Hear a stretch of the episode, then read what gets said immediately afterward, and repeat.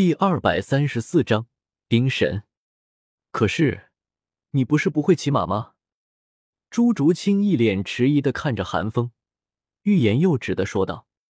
韩风脸上一阵白一阵青，眼中也满是复杂的神色，浑然不见平日里的游刃有余，便是直面星罗皇帝之时，朱竹清都不见韩风如此惶急。来不及了，如清。帮我！韩风心神震荡，一把抓住了朱竹清的肩膀，焦急地央求道。韩风的力气很大，朱竹清被韩风这么一抓，只觉得肩膀生疼，不禁皱了皱眉。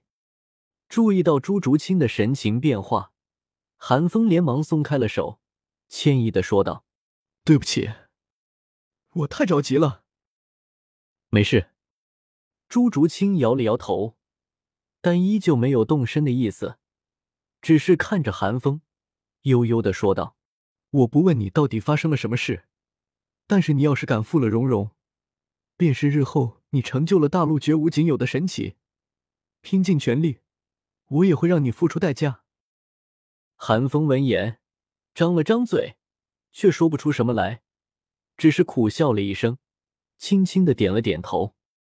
顾荣刚刚被韩风所说的神之传承所震惊，并没有注意到韩风和宁荣荣，但朱竹清却早就知道了韩风身负神奇传承的事情，自然是将韩风和宁荣荣的一举一动都看在了眼底。朱竹清不知道天斗城发生了什么，也不知道所谓的芊芊是谁，甚至都不记得天斗太子到底长什么样了，但他知道能让韩风不惜暴露自己身负神之传承，能让韩风宁愿央求自己和宁荣荣也不愿意说明的事情，必定非同小可。见韩风点头之后，朱竹清方才轻哼了一声，带着韩风找到了一匹颇为神俊的宝马。这匹马是戴沐白的，但既然是韩风要，朱竹清自然也不会吝啬，毕竟朱竹清可是知道韩风和戴沐白之间的关系有多铁，当初戴沐白连自己都敢不理，天天和韩风厮混。此马甚烈。朱竹清刚想让韩风小心一点，就见韩风迫不及待地跳上了马鞍，浑身的魂力鼓动，如渊如玉般的威压降临那匹宝马身上。这宝马虽俊，但毕竟只是凡马，不是魂兽。在韩风魂力的恫吓之下，哪里敢反抗韩风，眼中满是恐惧之色。朱竹清见状，皱了皱眉，此举极为消耗魂力，与其说是骑马上路，倒不如说是韩风以魂力为燃料，驱使着宝马前进。看到韩风脸上的焦急之色，朱竹清知道这匹马怕是回不来了，但朱竹清却没有说什么，只是让开了一条道。韩风此时注意到天边未散的煞气，知道戴沐白一时半会醒不过来，想了想后，将古荣给他的令牌扔给了朱竹清，厉笑道：“如清，这片令牌拿着，如果星罗皇帝对你们不利，大可请古前辈出手。”说这句话的时候，韩风已经让宝马飞奔了出去，根本不给朱竹清拒绝的机会。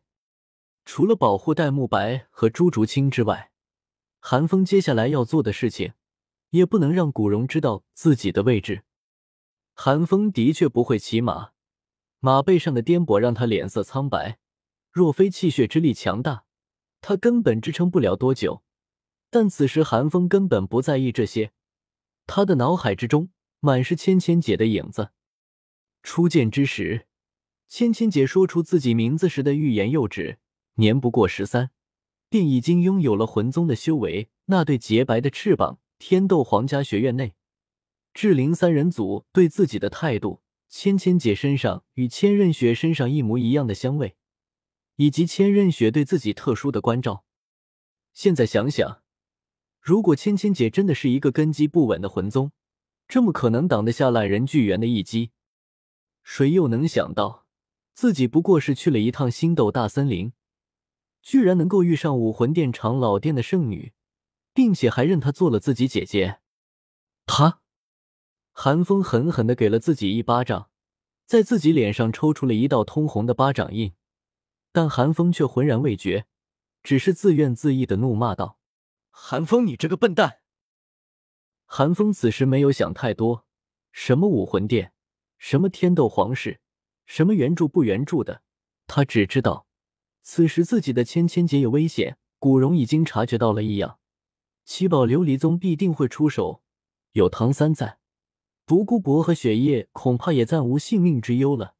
到时候古荣、陈星以及独孤博三尊封号斗罗一齐出手，千仞雪威矣，更别说还有宁风致这个天下第一辅助魂圣在。听古荣的意思，千仞雪那边可不知道自己已经距离暴露不远了。宝马疾驰，一路向北。另一边，古荣带着宁荣荣进入了异时空。宁荣荣一直紧抿着嘴唇，心中思绪万千。古荣只以为宁荣荣这是舍不得和韩风分开，揶揄了一声：“怎么，刚刚分开的时候，我们荣荣不是挺潇洒的吗？怎么现在才不过几秒钟而已，我们荣荣就忍不住想那个臭小子了？可是没办法啊，韩风他有更要紧的事情。”但让古荣没有想到的是，这一次宁荣荣并没有羞涩，反而大大方方地承认了。虽然古荣还是从宁荣荣脸上看到了些许牵强，但这抹牵强却恰到好处，并没有让古荣起疑，反倒让古荣不禁感慨：荣荣长大了啊！不过疯小子也是，这么大的事情居然瞒着我们。想到这里，古荣又义愤填膺地冷哼了一声，仿佛是要以这种方式帮宁荣荣打抱不平一样。但宁荣荣却不领情，反而白了古荣一眼，幽怨道：“还不是你们，韩风他本来就不喜欢宗族里的利益关系，要是让你们知道韩风身负神奇传承，肯定会逼着韩风娶我吧。”古荣闻言尴尬地讪笑了一声，牵强地解释道：“荣荣，你也知道这种事情古爷爷我也阻止不了啊。”宁荣荣娇哼了一声，不理会古荣。古荣见状，一咬牙一跺脚说道：“小公主别生气，爷爷我不把这件事情告诉宗主就是了。”这还差不多。古荣这么一说，宁荣荣心中窃笑了一声，立马喜笑颜开地说道。古荣哪里还不知道自己又被宁荣荣套路了，但看着宁荣荣开心的样子，只好无奈有宠溺地叹了口气。反正看情势，韩风和宁荣荣也是迟早的事情，也不急于这一时半会。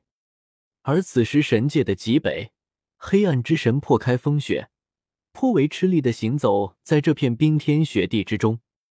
哎，火神那家伙！一边走着，黑暗之神一边忍不住心中无奈地暗叹了一声。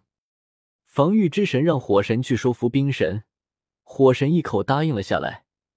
但现在寒风已经赶赴极北之地了，事到临头，火神却又害怕了，死活不肯见冰神。